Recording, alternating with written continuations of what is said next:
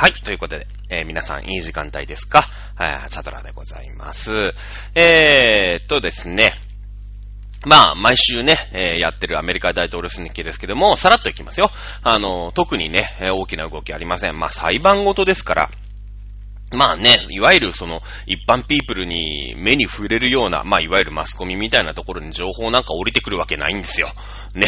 えー、なので、もう実際裁判やってもらって、えー、どっちかっていうことだよね。まあいろんな噂はありますね。いろんな人たちがいろんな立場でいろんなことを言いますけれども、まあアメリカ人がね、どういった選択をするか、そしてアメリカがどういう司法判断をするのかというところでございます。もちろんね、えー、バイデンさんはバイデンさんで、え、司法長官誰にするとか、あ国務長官誰にするとか、財務長官かな？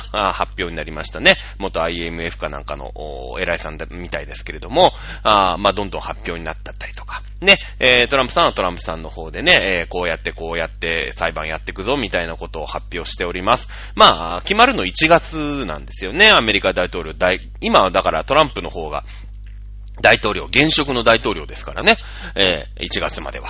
はい。えー、で、12月の8日かな ?12 月の14日が選挙人の投票日なんですけど、その12月の、その1週間前、12月8日だったかな？までに選挙人が決まらないと、まあ投票という形じゃなくて議会のね、えー、選挙人で決めましょう、みたいなことになったりするんで、えー、ちょっとよくわかりませんね。えー、全然情報が今出てきてない。いろんな情報がで、小出しに出てきてるんだけどね。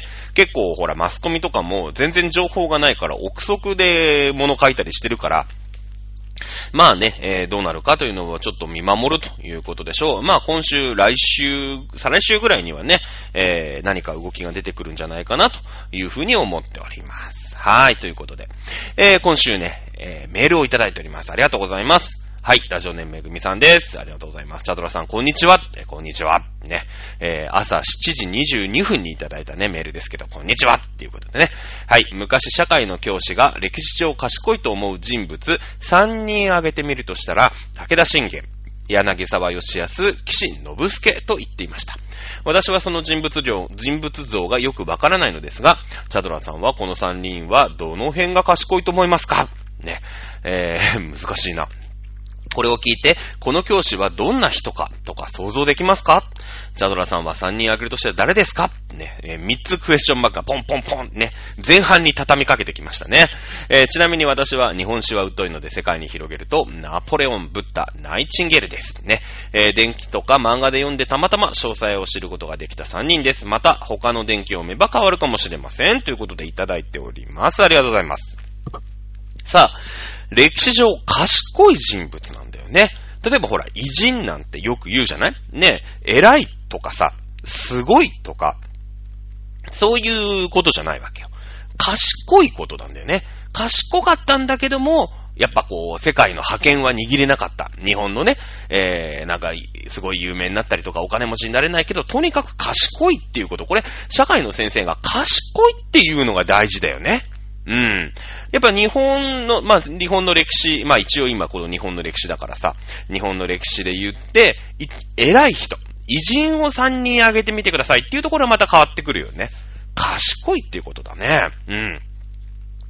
えー、この3人はどの辺が賢いと思いますかっていうから、じゃあ武田信玄、そして柳沢義也、岸信介。まあ時代も全然違うよね。武田信玄は、まあ、あそうですね。えー、南北朝時代、まあ、室町時代後期ですね。南北朝じゃないね。室町時代の後期から、まあ、戦国時代だよね。戦国時代の割と新しい方、ね、えー、の、まあ、山梨県ですね。海の国にいた、あまあ、大名ですよね。うん。えー、柳沢義康。柳沢義康は、徳川時代ですね。えー、徳川第5代将軍かな。えー、綱吉とか、その辺。ね、えー、生類哀れみの例とかですよね。あの辺ですよ。にいた幕府の重鎮、柳沢義康ですね。岸信介はずーっと最近になりまして、戦中戦後、ね、えー、安倍晋三さん、この間まで総理大臣やってました、安倍晋三さんのおじいちゃんですね。えー、と、安倍さんのお母さんが、この岸信介の、お娘ですよね。えー、岸信介の娘の次男かなんかね。確か安倍晋三さんって次男だった。晋三って言われる次男なんですけど、この辺ちょっとわかんないですけどね、次男だったような気がしますけれども、えー、ですね。まあ、賢いということで、じゃあこの3人、まあどの辺が賢いと思いますかっていうことなんで、まあ、賢いにもさ、まあいろいろあるじゃないね、その、いろんな賢いがあると思うんだ。うん。例えば、英語にするとさ、賢いっていう言葉に、えー、置ける単語って、じゃあ何があるかなっていうと、うーん、例えば、インテリジェンス。インテリジェンスがあるね、なんて。なんかさ、この、かっこいい感じするじゃない？なんか、インテリだね、みたいなね。かっこよさあるよね。これ賢い。なんか、スマートな賢い。もちろん、スマートっていう言葉自体も賢いって意味あるよね。うん、頭の回転が速いとかさ、なんでもこう、泥臭くやらない。スッスッとやってく、シュッとしてるみたいなイメージあるじゃない？ね。それからあと、クレバー。ね、クレバーなんて言葉もあるよね。クレバーってのはやっぱ、頭の回転が速い。ね、えー、っていうさ、その、その人の持ってるなんかポテンシャルみたいなこと？あるよね。うん。それからどうかな？あとは、シャープとかね。うん。目の付けどころがシャープでしょ？な、ほら、賢いでしょ？ってことでしょ？なんかそういうことでしょ？あの、よく CM でさ、言ってるじゃない。ね、目の付けどころがみんなと違っていいよね？例えばなんていうの？うん、抜け目がないよね？とかさ、うん、手、手抜かりがないよね？準備万端ですよねとかさ、うーん、なんか、うーん、こう、自分に利があることにね、えー、目の付けどころが、やっぱ抜け目ないって意味だろうね、なんとなくね。うん、いろんなやっぱり賢いがあるんですけれども、じゃあこの3人、どういう賢さだったのかっていうことを、じゃあ考えていかなくちゃいけないわけだ。ね。はい、武田信玄。ね、えー、まあ、信玄っていうのはこれ出家して、あの、お坊さんになってからのね、えー、名前です。まあ、あそれな、その前は武田春信という人でしたけれどもね。えー、まず、この人、まあね、えー、一応次男だったんですよね。次男というか、昔はほら、一夫多妻でしょで、一応性質、ちゃんとした奥さんの長男ではあったんだけど、その前に、えー、と、武田信虎だよね、多分ね。えー、の、まあ、親父だよね。親父に、まあ、目かけがいてさ、愛人がいて、愛人の子供が先に生まれちゃったんですよ。で、まあ、愛人の子供が死んで亡くなっちゃって、まあ、あ名実ともに一応着男というかね、えー、後取りになったわけよ。で、まあ、親父もちょっと問題があってね、えー、まず親父を追放するわけだ。ね、親父を追放する。そして実権を握るわけ。ね、親父が出かけてる間に、まあ、部下たちがさ、あの、部下たちと一緒に、こう、まあ、クーデターを起こすわけだな。うん。それでこう、武田家の実権をまあ握握るというところからこの人は、あ戦国大名をスタートさせるわけ。で、まあ、帰ってね、えー、まあ、何、山梨県でしょ？もうさ、ど真ん中のど真ん中、まず海がないよね。海がない。うん。で、まあわかるよね。見たら四方八方敵だらけ。まあ戦国時代だからさ、全部敵なんだけど、これね、厄介なんですよ。僕もさ、あの、戦国時代のゲームよくやりますけど、あの、やっぱね、武田氏は、あの、ハードルが高い。うん。だってさ、こっち攻めてる間に向こうから攻めてこられる。ね、これ、どの戦国ゲーム、もうむしろ、その、なんていうの、近代のね、えー、戦争みたいなゲームやったらすぐわかるんですけど、二正面作戦ってのはもうめちゃめちゃ不利なんですよ。めちゃめちゃ不利なの。ね、あのー、だから、まあ、日ソ不可侵条約ってさ、日本とソ連がね、戦争しないようにして、ドイツとさ、バッチンバッチン戦争したわけでしょ？だってもうワンチャン日本が東の方から攻めてきたら、もうロシアなんて両方から攻められたら大変な騒ぎになっちゃうわけ。ね。逆にドイツ。ドイツも内陸の国だよね。えー、こっち側。ね、東側に、ソ連、ね、それから西側にフランスって言ってバッチバチさせてるわけでしょ？で、両方から攻められたらもう困っちゃうから、あのー、何ですか？まずフランスバーンって倒してから、ね、倒しきってから、えー、と、ソ、ソ連に攻めに行ったわけじゃない。とにかく二つ戦争したくないのよ。二つの正面から戦争したくないんですよ。あの、やっぱ戦争ってね、大変じゃないですか、やっぱり。片方。ね、やっぱり、片方さ、リングのね、こう、ロープを背にしてこう、戦うのとさ、いろんなとこから手が飛んでくるんだったらもう大変になっちゃうでしょ？ねえ、とにかくこう、やりたくないわけだ。ね？だけどさ、まあ山梨県だよ。ねえ四方八方的だよね。だって、あ下に行きゃさ、あまあ何ですか、静岡県があるわけで、静岡県には今川義元だ。ね？えー、それからね、東京の方に、まあ山手線でえっちらうちら出てこようかなと思ったらもうそこは北条市だよ。うん。北条氏康ってね、いるわけだ。で、上の方。ね、えー、信濃、信濃、まあ長野県だ、あ何ですか？あそこは何県だ？上越は えっと、新潟県か。ねに行こうと思ったら、これは上杉謙信だ。ねねいろいろほら、上杉とバチバチやった話聞きますよね。川中島の戦いですよね。えー、やった話聞くじゃないですか。もう全部敵だらけなわけ。ね。で、いや、そんな中さ、ちょっとしんどいわっていうことで、あの、三国同盟ね、これ一番有名なやつです。三国同盟を、おまあ、結ぶわけですよ。ね、えー、全徳寺だったかな？あというところでね、えー、高宗寸、ね、えー、東宗神じゃないですよ。高宗寸。まあ、海の国、それから相模の国、それから、駿河の国。ね、えー、上杉じゃなかった、あ武田、北条、今川ね。これでだから東と南はもう同盟を結んで、互いに自分の娘とか自分の息子に、こう三角形でね、結婚させるんですよ。うん。で、こう、親戚だよね、つって。じゃあお互いに、お前らね、えー、攻めてこないでね、って言うてさ、ね、えー、まずここ、南と西が、南と東側を盤石にするわけ。で、上杉とさ、上の方でバチバチやってる。これ山中島の合戦ね、みんなよく知ってると思いますけれども。ね、そういうことでしょ？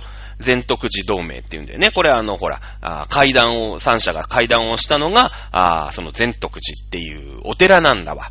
これあの、よくほら、例えばウィーン条約とかだったら、これはオーストリアのウィーンってとこで結ばれたからウィーン条約だし、ね、えー、ドイツのベルリンのそばにあるポツダムっていうところで結ばれたあ宣言だからポツダム宣言なわけでしょ？同じことですよね。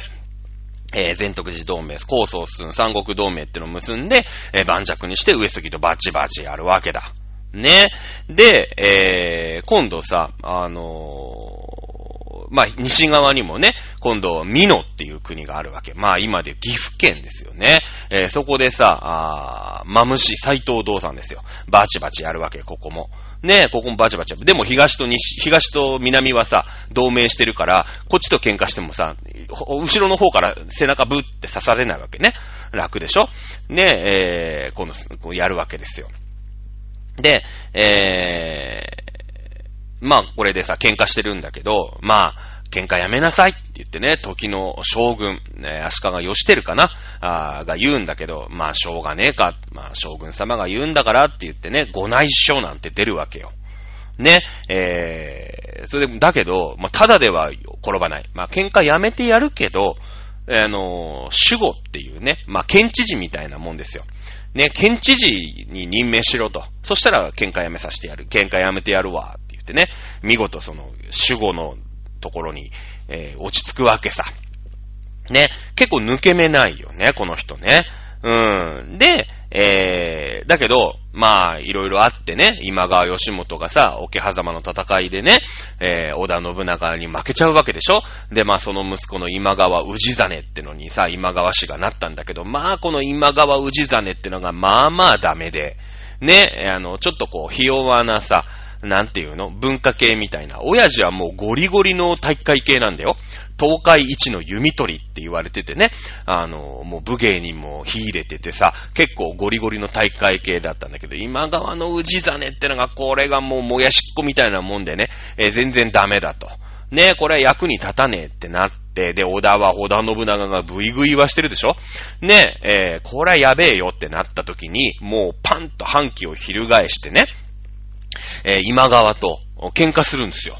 今川と喧嘩すんの。で、今川と喧嘩したら、あの、ほら、海、ね、海、山梨県はさ、海がないから、塩がとにかくないと。ね、塩はさ、今まで今川から融通してもらったんだけど、まあ、喧嘩してるからさ、塩を止められちゃうわけ。で、そうすると、塩がないってのは困るよね。だってもう日中症には水と塩でしょ。まあ、水はまあなんとかあるんだけど、塩がねえ、困ってさ。そしたら今まで喧嘩してたライバルの上杉謙信がね、えー、そんな塩を止めるなんて卑怯なことでね、弱らせようなんてのはこれはけしからんね、言って、えー、お塩をね、送ったわけですよ。うん、武田に。これが敵に塩を送るっていう言葉だよね。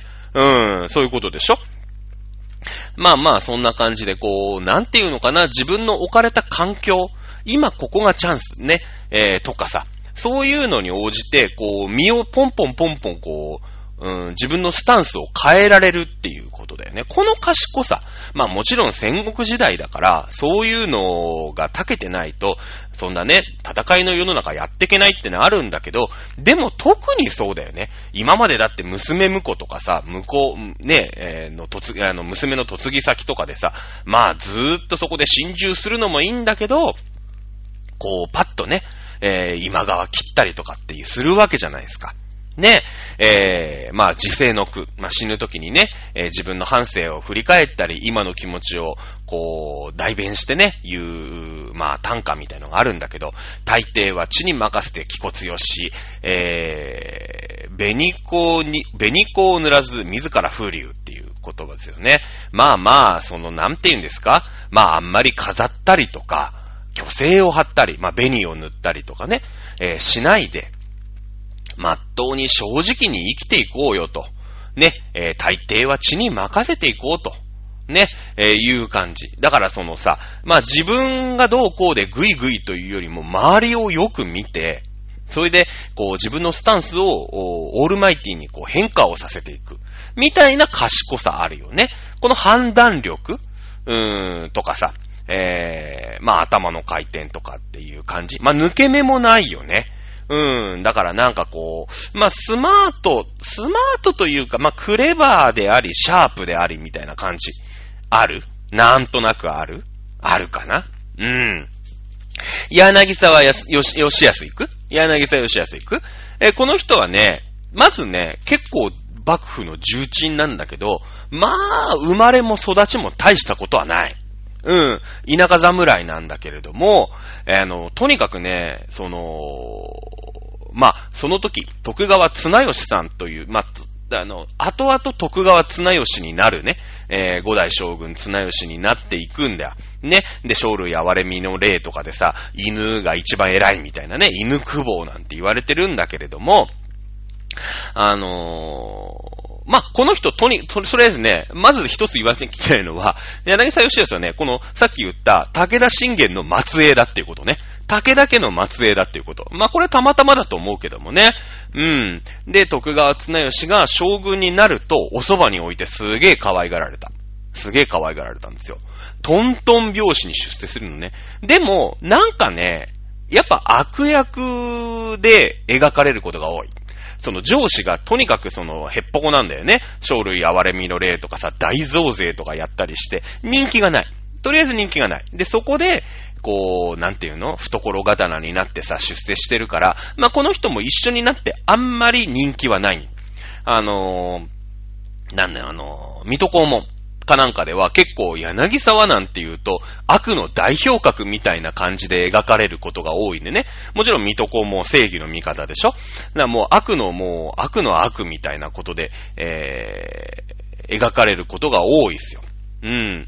あのー、まあ、綱吉、ね、えー、将軍様、まあ、もともとその実家というか、えー、本拠地が一緒でね、上総の国だったかな、えー、で一緒にいたからさ、その上司が、将軍になるから当然さ、ねあの、まあまあ、だから広島支社、広島支社だったあれか、ちょっと話が飛びすぎだけど、例えば、うん、まあ、宇都宮支社とかさ、前橋支社とかで一緒にやってた部長のすごいよく飲んでた平社員がさ、仲良くしてた平社員が、今度部長がね、いきなり本社に呼ばれて取締役になる、社長になったと。うん。代表取締役社長になったわけよ。そしたら、えー、その時平社員だったんだけど、その地地元のね、えー、まあ、上総の国支社ですよ。まあ、あまあ、前橋支社か宇都宮支社ぐらいに思ってくださいよ。ねえ、いたところがさ、まあ、部長がいきなりね、あの、社長になっちゃったもんだから、うん、ちょっと柳沢、お前もちょっと本社来いっつって、その、まあ、社長、秘書室長みたいなのになったわけよ。ね。で、社長秘書室長にして、まあ、子飼いになっていい子いい子されてて、えー、どんどん偉くなってね。うん、最終的にはま、専務ぐらいにはなるわけだ。うん、こういう感じだよね。うん。で、えー、やっぱ社長もさ、あその後ね、えー、いろんなことがあって交代するわけ。あのー、家信になるのかな？えー、綱吉なと家信になるんだけど、そうすると、やっぱさ、家信さんが社長になると、その、専務もさ、ちょっと干されるわけ。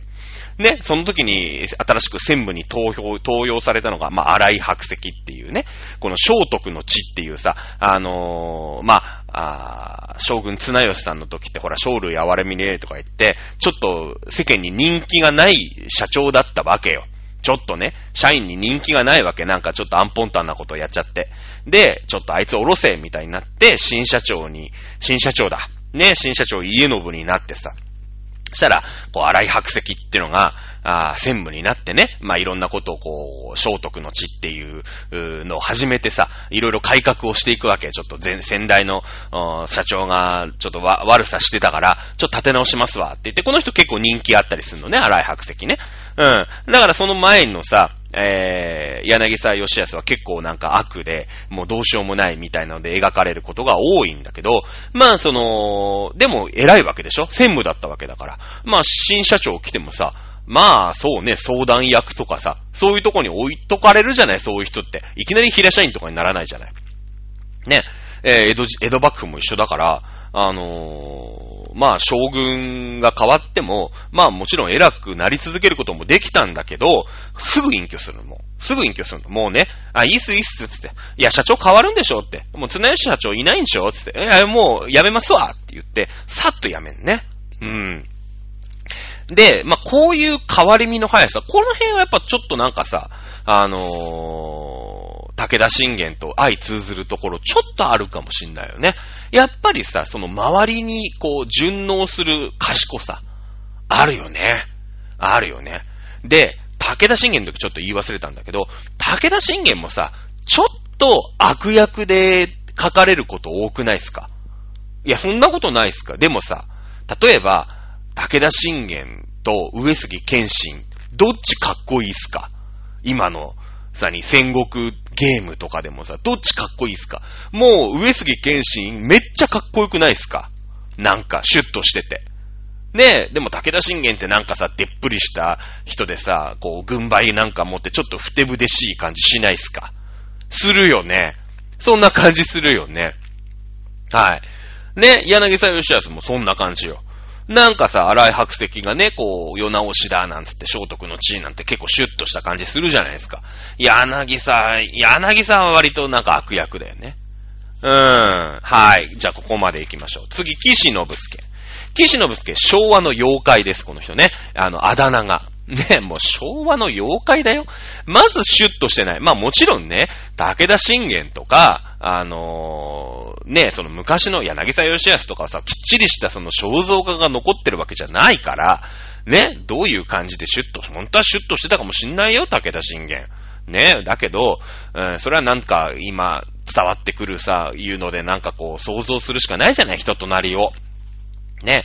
だけど、岸信介は、もうさ、昭和の人だから、もう、パッと見、ね、写真とかもガンガン残ってんの。で、昭和の妖怪って言われてるわけでしょまあ、あれだよね。えー、まあ、イケメンなわけないよね。シュッとしてないよね。そもそもね。えー、この人56代と57代の総理大臣。まあ今のガースね、菅さんは9第99代の総理大臣ですね。安倍さんが90と96、97、98の、えー、総理大臣ですね。安倍晋三さんの、まあ、おじいちゃんにあたります。岸信介ですね。まあ、この人、えー、もともとは官僚なんですね。東東京大学、まあ、東京、うん、帝大かな？当時ね、えー、出てですね、まあ、官僚になりまして、そっからまあ、軍と仲良くなって、結構汚いことやってんだ。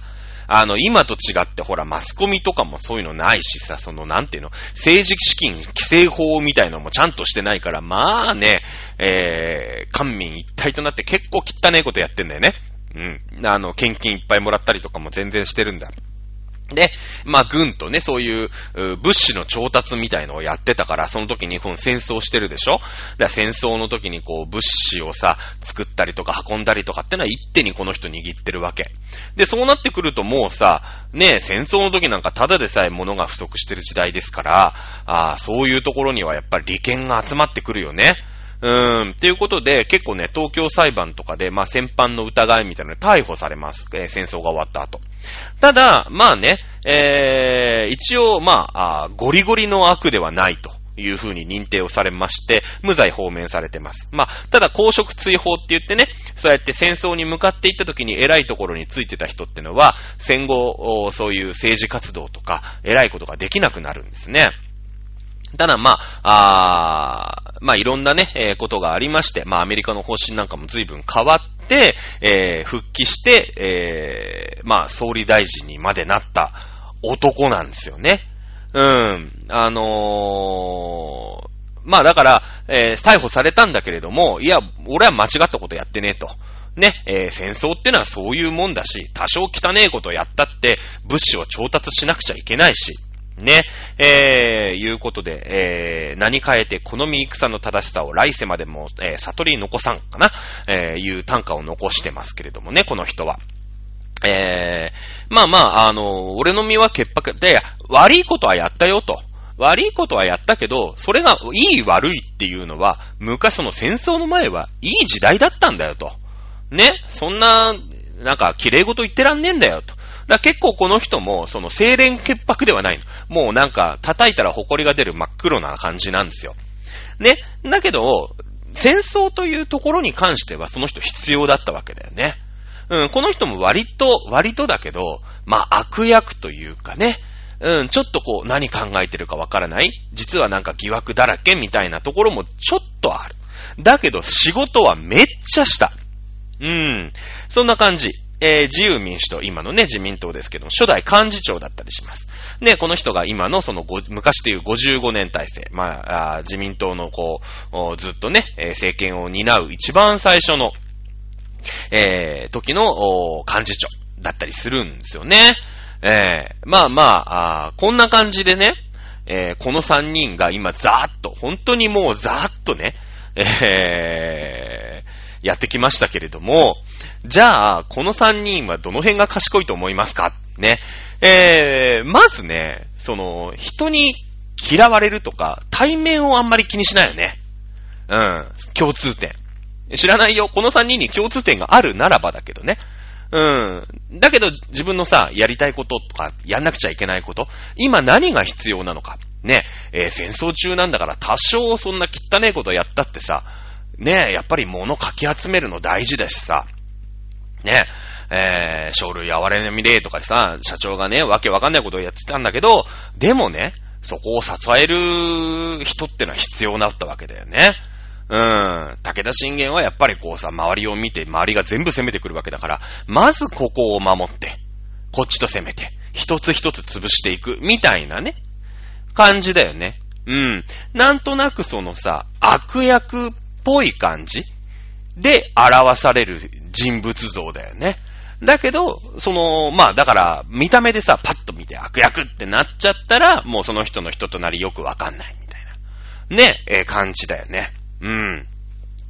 えー、その三人は、まあ、どの辺が賢いと思いますかっていうから、だからその周りの状況を見てさ、何が一番効果的なのかということをしっかりし、見極めて仕事ができるよっていう、この判断力だよね。うん、が賢いかな。この三人の、まあ、僕なりにね、えー、ない頭を振り絞って考えると、まあ、そんな感じですよね。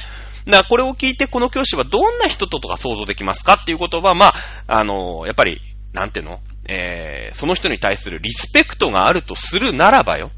するならば、この教師は別にイケメンじゃないよ、別に。うん。生徒に対して人気があったとも思わない。いるじゃないなんか結構さ、シュッとして、ね、シュッとした顔で生徒に、女子生徒とかにキャーとか言われてるさ、先生とか、じゃないよね。うーん、じゃないよね。多分ね。うん。えー、わかんないよ。知らないんだけど。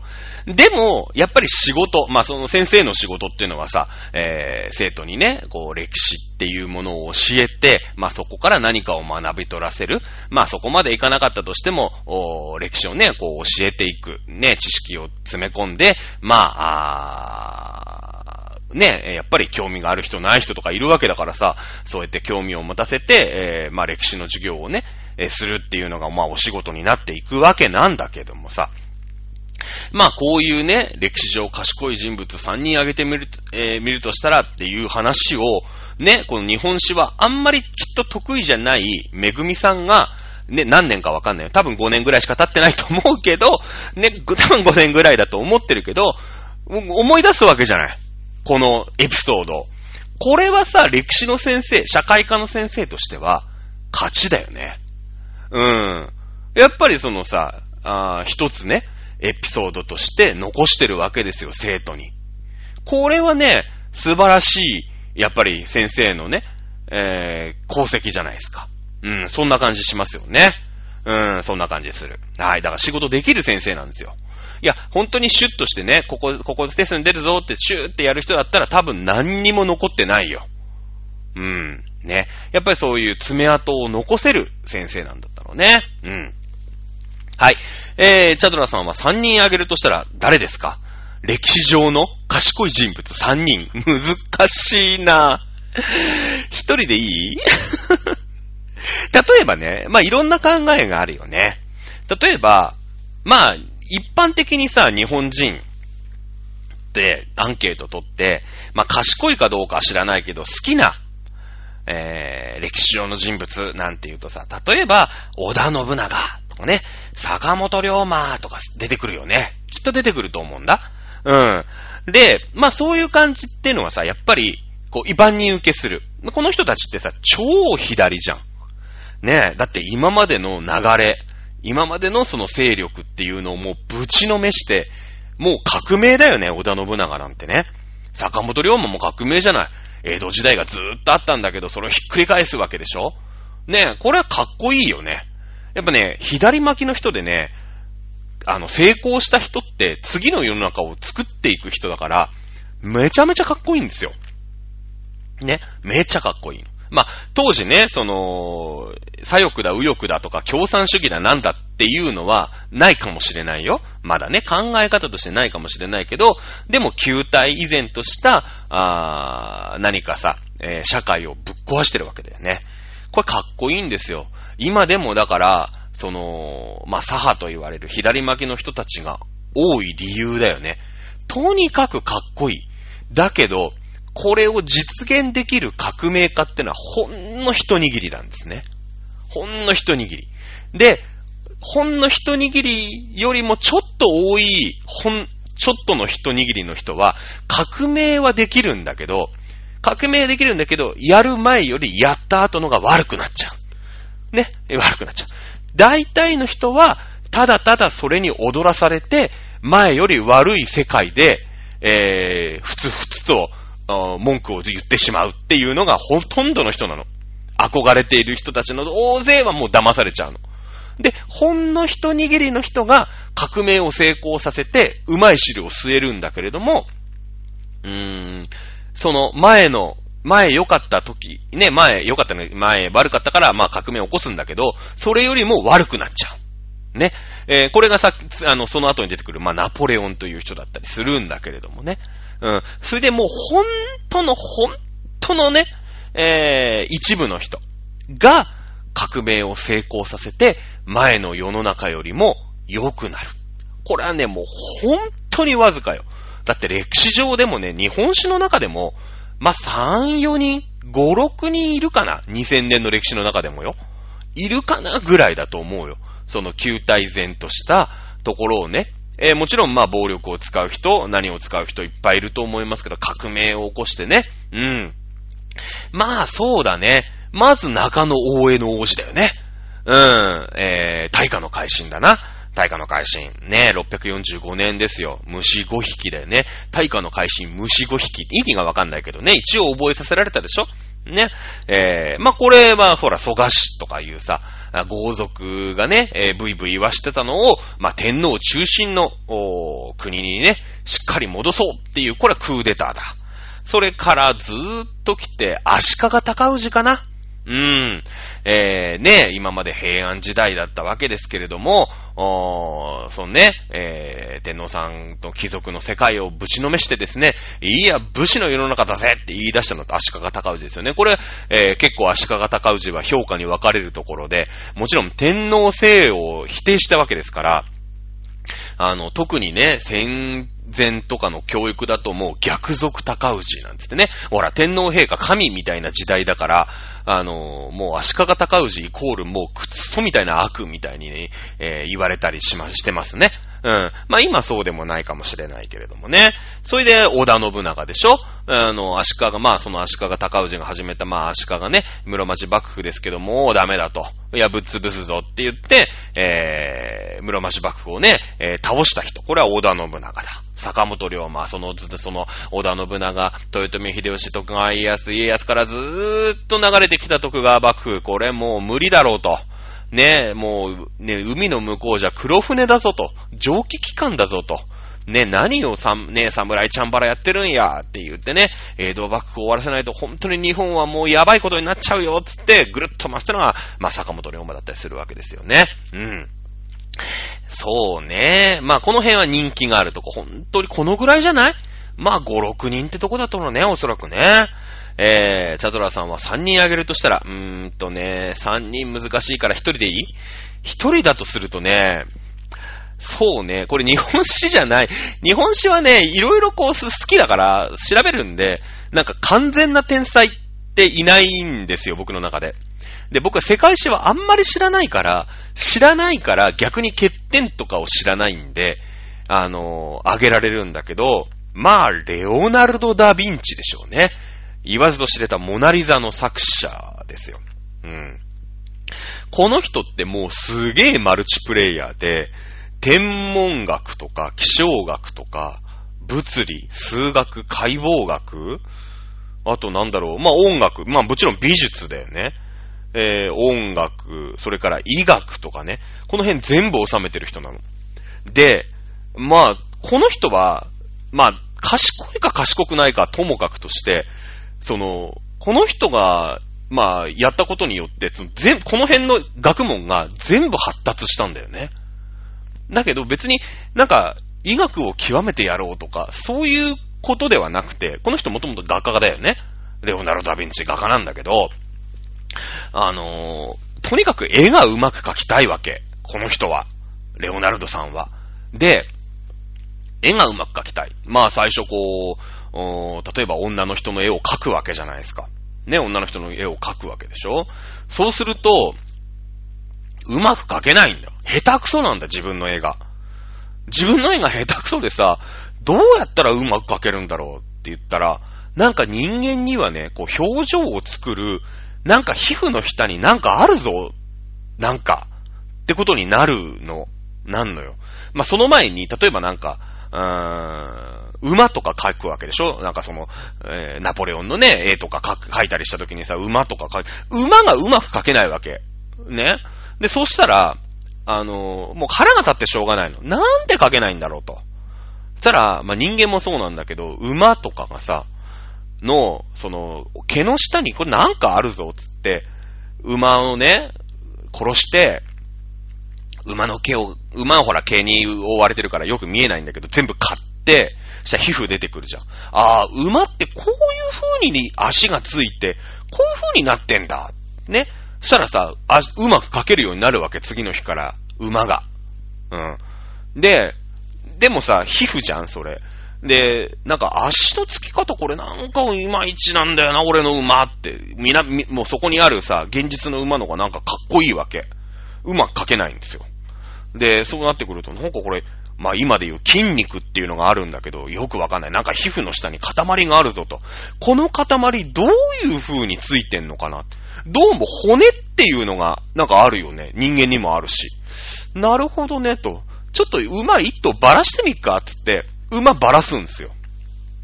あ、大腿筋ってのはここについて、こういう腱があって、こういう風に筋肉がついてんだと。ね？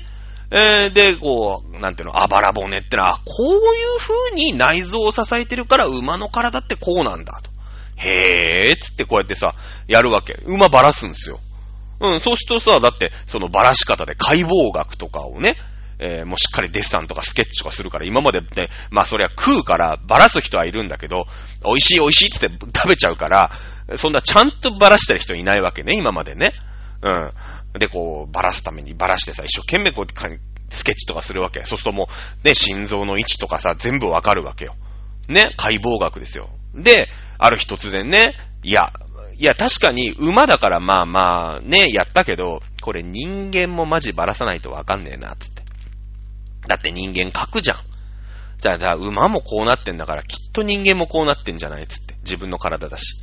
夜な夜なさ、ね、なんか死刑囚みたいなのところをね、もらってきてさ、夜な夜なね、いや、これ本当にばらすんすよ、人間を。あ、人間ってこうできてんだと。もう何人もばらすんです。怖い話だよ。ただ、別に医学の発展とかじゃないの。ただ、絵がうまく描きたいだけなんだ、あの人。うん。アホなんですよ。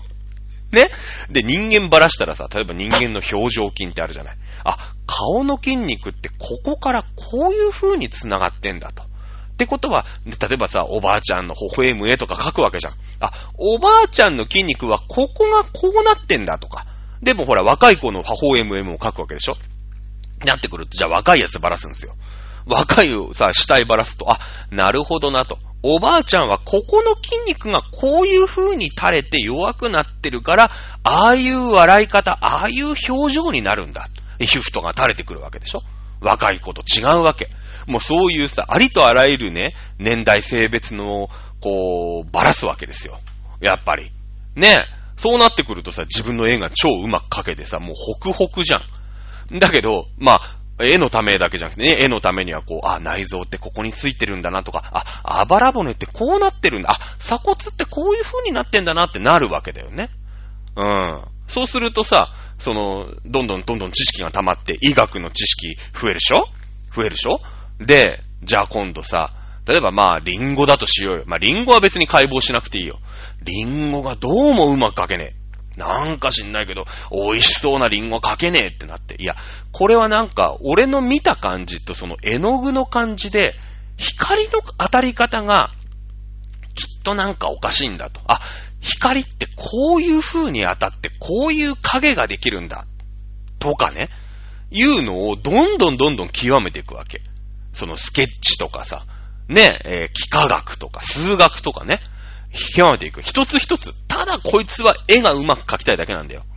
こいつは絵がうまく描きたいだけなんだけど、それをやるには医学が分かってなきゃダメ。あとね、えー、その光の当たり方とかさ、物理学だよね、もうね。